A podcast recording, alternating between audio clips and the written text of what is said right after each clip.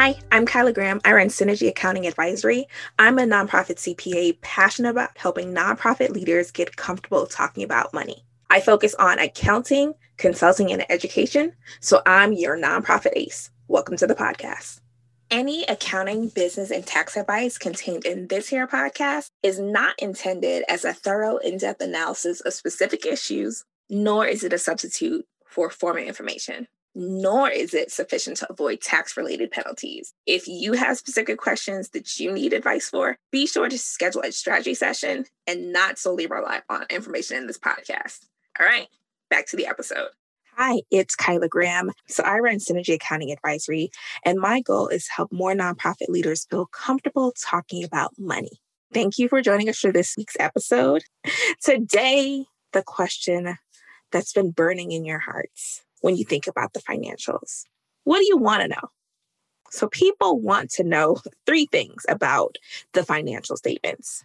They want to know cash on hand. And I'm saying this based off of conversations with nonprofit leaders, overhearing board conversations. There's really only three things that they want to know. So, let's be clear about what those things are and where you can find them. So, The number one thing that most nonprofit leaders want to know and most board members want to know is how much cash do we have? So, where do you go to look for that? That is going to be on your balance sheet, or in the nonprofit worlds, we call that the statement of financial position. So, this is going to be the very first thing you see on that sheet. It is literally how much do we have in the bank? That's it. That is, if you're wondering where is it, it should be the first number because it's the most liquid, AKA, you can use it the soonest. So you're not waiting for it to cash out. You're not having to sell stocks. You are saying, I have cash right now in the bank. I want to use it. So it's the first thing you see on the balance sheet. The next things that people want to know is how did money come in and how did money go out? So that is actually going to be on your P&L, so your profit and loss. But in the nonprofit worlds, we call this the statement of activity. That's it. It's action, activities. So it's money coming in, money going out. It's not a stagnant thing. So at the very top of the statement of activity, aka your P&L or profit and loss statement, you're going to see how money came into the organization. Did you fundraise? Did you get a grant? Did you have donations? So all of that stuff is going to be at the top on the bottom half of your statement of activity, usually it's more than half because I say there's probably five ways you can make money and 50 ways you can spend it. So the bottom 75 to 90% of your statement of activity is going to be how the money went out. And the order of that is going to vary depending on your organization and what it thinks is important or how they order things. So, if depending on the software you use, it's just going to say in alphabetical order, there are ways to force the order that it comes in, I like to think about it in a couple of buckets. So you should see a group of personnel related expenses. So, what does it take in terms of manpower or people power to get the work done? The next grouping of how you are going to spend money is operations. So, what can't we do without? So, in addition to the people, you're probably going to have some insurance. You're probably going to have some software.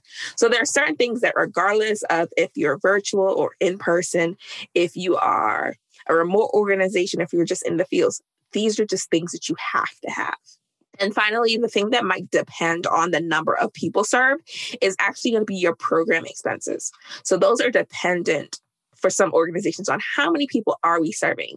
Sure, there's going to be a baseline of we're going to spend this much regardless, but it might go up or down depending on how many people. And so as leaders are looking at those reports, they're thinking, hey, the number went up in terms of how much it costs. Does that mean we served more people? And so that's how you can use those statements to answer what people want to know. So if people want to know how much cash do we have on hand? You're going to send them to the first page of your financial statements. That's usually the balance sheet, aka the statement of financial position. And it's going to be the very top line. So the very top is going to be this is how much cash we have. Then people are going to want to know how did money come in and out of the organization? That's going to be in your statement of activity. And the top part is going to be hey, money came in via grants, donations, fundraising events, whatever your organization does. And then money went out through these are the people we paid, these are the operating costs we can't avoid, these are the program related expenses that shows us how we did in serving our community. So I'd love to know what else you find that your board wants to know or you as a nonprofit leader wants to know when reading your financials. All right. Until next time, I'm Kyla Graham. You've been listening to Nonprofit Ace Podcast. Thanks for listening to another episode of the Nonprofit Ace Podcast. Until next time, bye.